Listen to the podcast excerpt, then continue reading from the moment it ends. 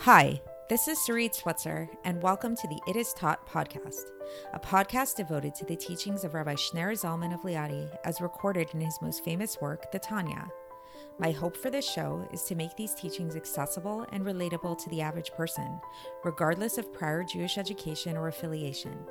The episodes follow the prescribed daily study portions and are meant to serve as practical lessons in how to live your life as your true self and develop an authentic and powerful relationship with your Creator.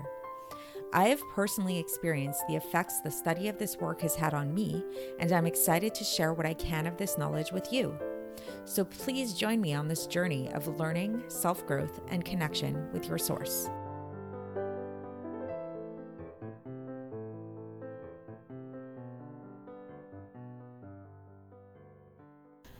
Hi, and welcome to the It Is Taught podcast. This is episode 650 for the 17th of Elul in a regular year.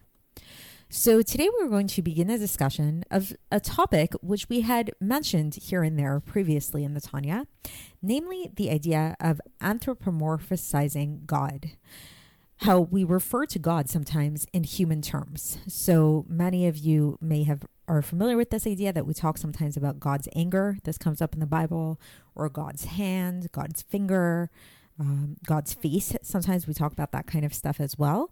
And a simple understanding of this, as we've mentioned before, is that it's not that God actually has these features god forbid you know like we god's not a person like like we're a person but rather we we say these things because this is the only thing that we're able to understand. It's to make it easier on the human ear to be able to understand it. It's something that we can relate to because god is so lofty god is so beyond our comprehension that using this human terminology is a way for us to understand him so, while that's true, and while that is definitely a very good way of looking at this idea and understanding these things, in today we're going to be beginning an epistle that touches upon the subject in a kind of deeper manner.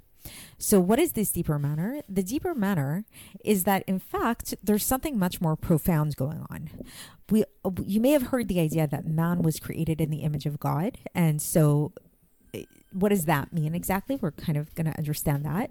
So, we've spoken about how when we look at the story of creation and we see how God created the entire world through his speech. So, we again spoken about this previously in the Tanya. So, we see that God created everything in the world through speech. He said, He said, let there be light. There was light. He said, that there, let there be a firmament, and there was a firmament.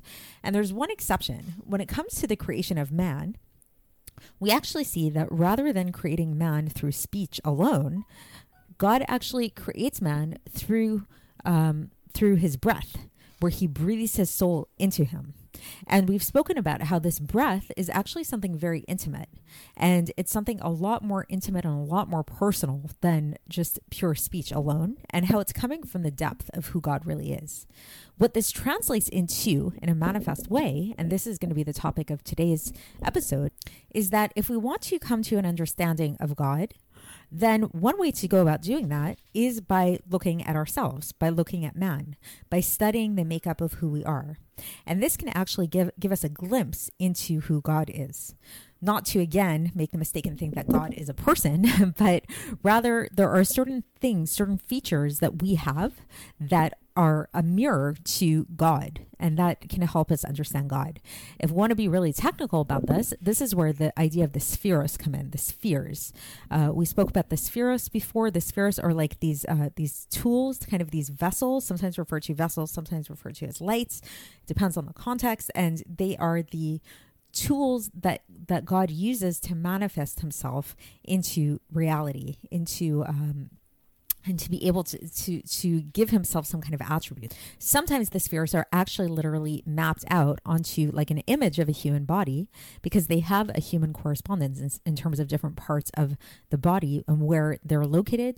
That again, not to say that God actually, God forbid, has a body, but it can help us in understanding through looking at the body and through looking at the orientation of which sphere corresponds and, and is associated with which part of the body can give us a sense of what each sphere is all about. So let's get into the text and see how the Alter Rebbe explains this. So this is the beginning of Epistle 15. So Epistle 15, the Alter Rebbe begins, and he says that we're going to try to understand the allegory and the metaphor of the sages about the idea of the sefiros meaning to say that it's known throughout the land that from the mouths of, heav- of, of heavenly people, heavenly souls, who have enabled us to bring it closer to our mind to be able to understand a little bit more this phrase that we see, this citation from Iyov, chapter 19, verse 26, where it says, From my flesh shall I behold God. Okay, so what does that mean? So from my flesh, there's this this verse that says, From my flesh I shall behold God. How do you behold God from your flesh? like you look at your hand, you look at the insides, of a microscope or whatever, and you see God. Like, what does that mean? So, uh, the sages of blessed memory, they taught, says the Alter Rebbe, that we can actually come to understand a little bit of godliness from a person's soul that is vested in the flesh of, of a person according to that which the sages taught, and this is uh, based on a pasuk in Tehillim, chapter 103, verse 1. Barchi nafshi v'gomer.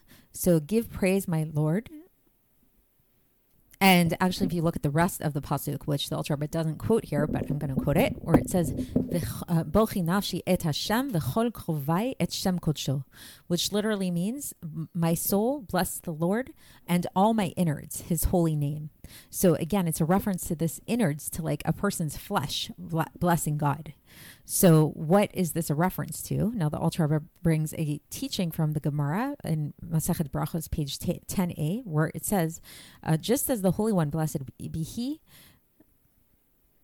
permeate the world, so too does the soul permeate the body. So the Gemara basically is teaching that there's some kind of parallel between how it is that God permeates the, the, the universe in a way that we can look at it in the way in a manner through which the soul permeates a body. And we can understand this through a teaching of the Zohar based on a pasuk in Bereshis chapter 2 verse 7 where it says V'yifach be'apav nishmat chaim that and he blew into his nostrils a soul of life. So again, so this is what we spoke about in the introduction that Hashem created man through blowing life into him. And then the Zohar teaches on that that the fact that he blew anytime somebody blows this this uh, breath this exhale this is coming from the innards of a person so now to bring the point home the Alter Rebbe says that even a soul that comes from the world of asiya which is like this lower world the way that this soul comes about is through a very high union. It comes about through this union of Zer Anpin and Nukva of Asiya. So these are very sound very abstract Kabbalistic concepts, but just to break it down, Zer Anpin is the masculine attributes. It's the six midos, the six attributes, the six emotive attributes, and nukva is malchus, it's the feminine attribute.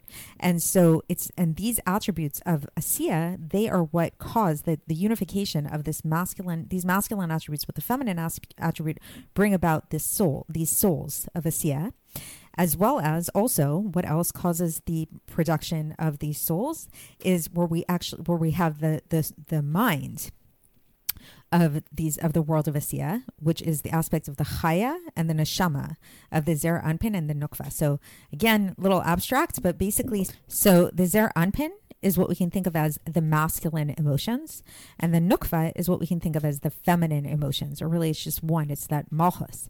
And these emotions have a corresponding mind that comes with them, which is referred to as the Chaya and the Neshama that's the, the intellectual faculties of each one of these emotive attributes. And so then when we think about this more deeply, again, getting a little bit more Kabbalistic here today, is that these aspects of, so we're still in this world of Asiya. All of this lofty stuff that we're talking about is still within the world of Asiya, which is this, the lowest of all the worlds. Uh, but when we talk about this fact that the lowest of all these worlds, the world of Asiya, has within it these aspects of the, of, of the Zer Anpin of Asiya and the Nukva of Asiya and the Zer Anpin and the Nukva of Asiya each have a Chaya and a Shama to it. Stay with me. so, what are these Chaya and Neshama, the, which are also called the intellect of the Zer Anpin and the Nukva of Asiya? These are referred to as the external vessels of the Zer Anpin and the Nukva of Atzilus.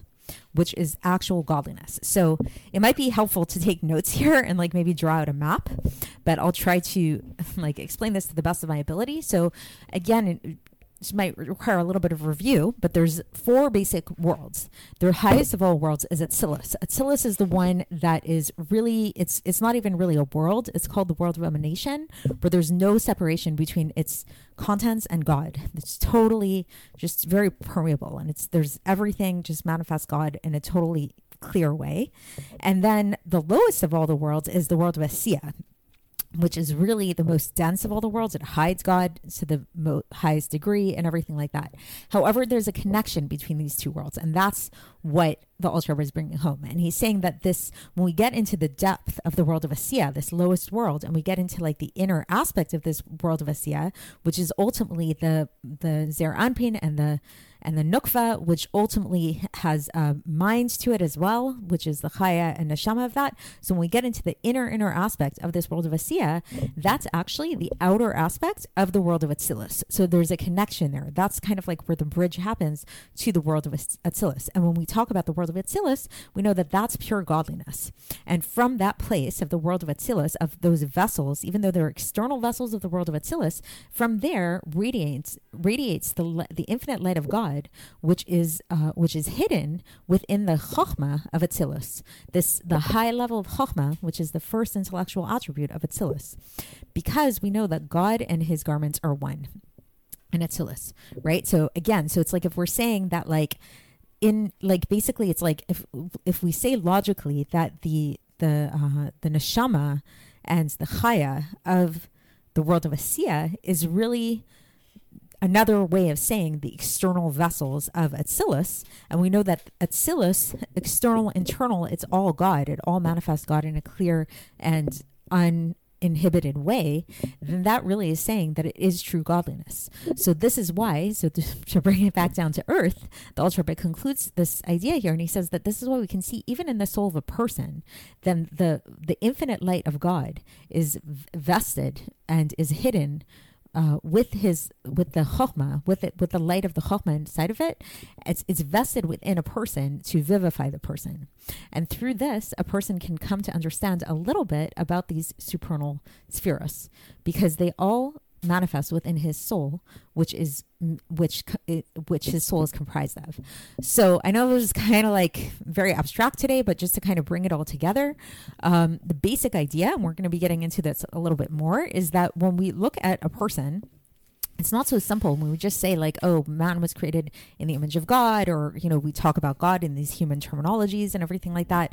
It's not just words. What we're actually saying basically is that we contain actual godliness within ourselves and that even though when we look at the different attributes that we're made up of like these these different spheres and things like that they are not manifestly god. If we go back enough to the source of what they are they're coming from this place of Atzilus which is true ultimate godliness which means that we contain ourselves actual godliness that's uninhib- uninhibited and pure. So that's it for today. I know a little bit abstract today, um, but we will continue along these lines tomorrow. So stick with it, and I will speak to you then. Thanks for listening to the It Is Taught podcast, hosted by Sarit Switzer. This podcast is dedicated in loving memory of my maternal grandfather, Avraham Yitzchak ben Binyamin HaKohen of blessed memory. Music by Shoshannah. If you enjoyed this episode and would like to support the show, Please share it with others and subscribe on YouTube, Apple iTunes, Spotify, or wherever you listen to podcasts. And make sure to leave us a five star review. To find out more about the It Is Taught project, including more information on my soon to be published book, please visit our website, itistaught.com. To catch the latest from me, follow me on Facebook, Instagram, and Twitter. Looking forward to speaking with you tomorrow, and until then, have a great day.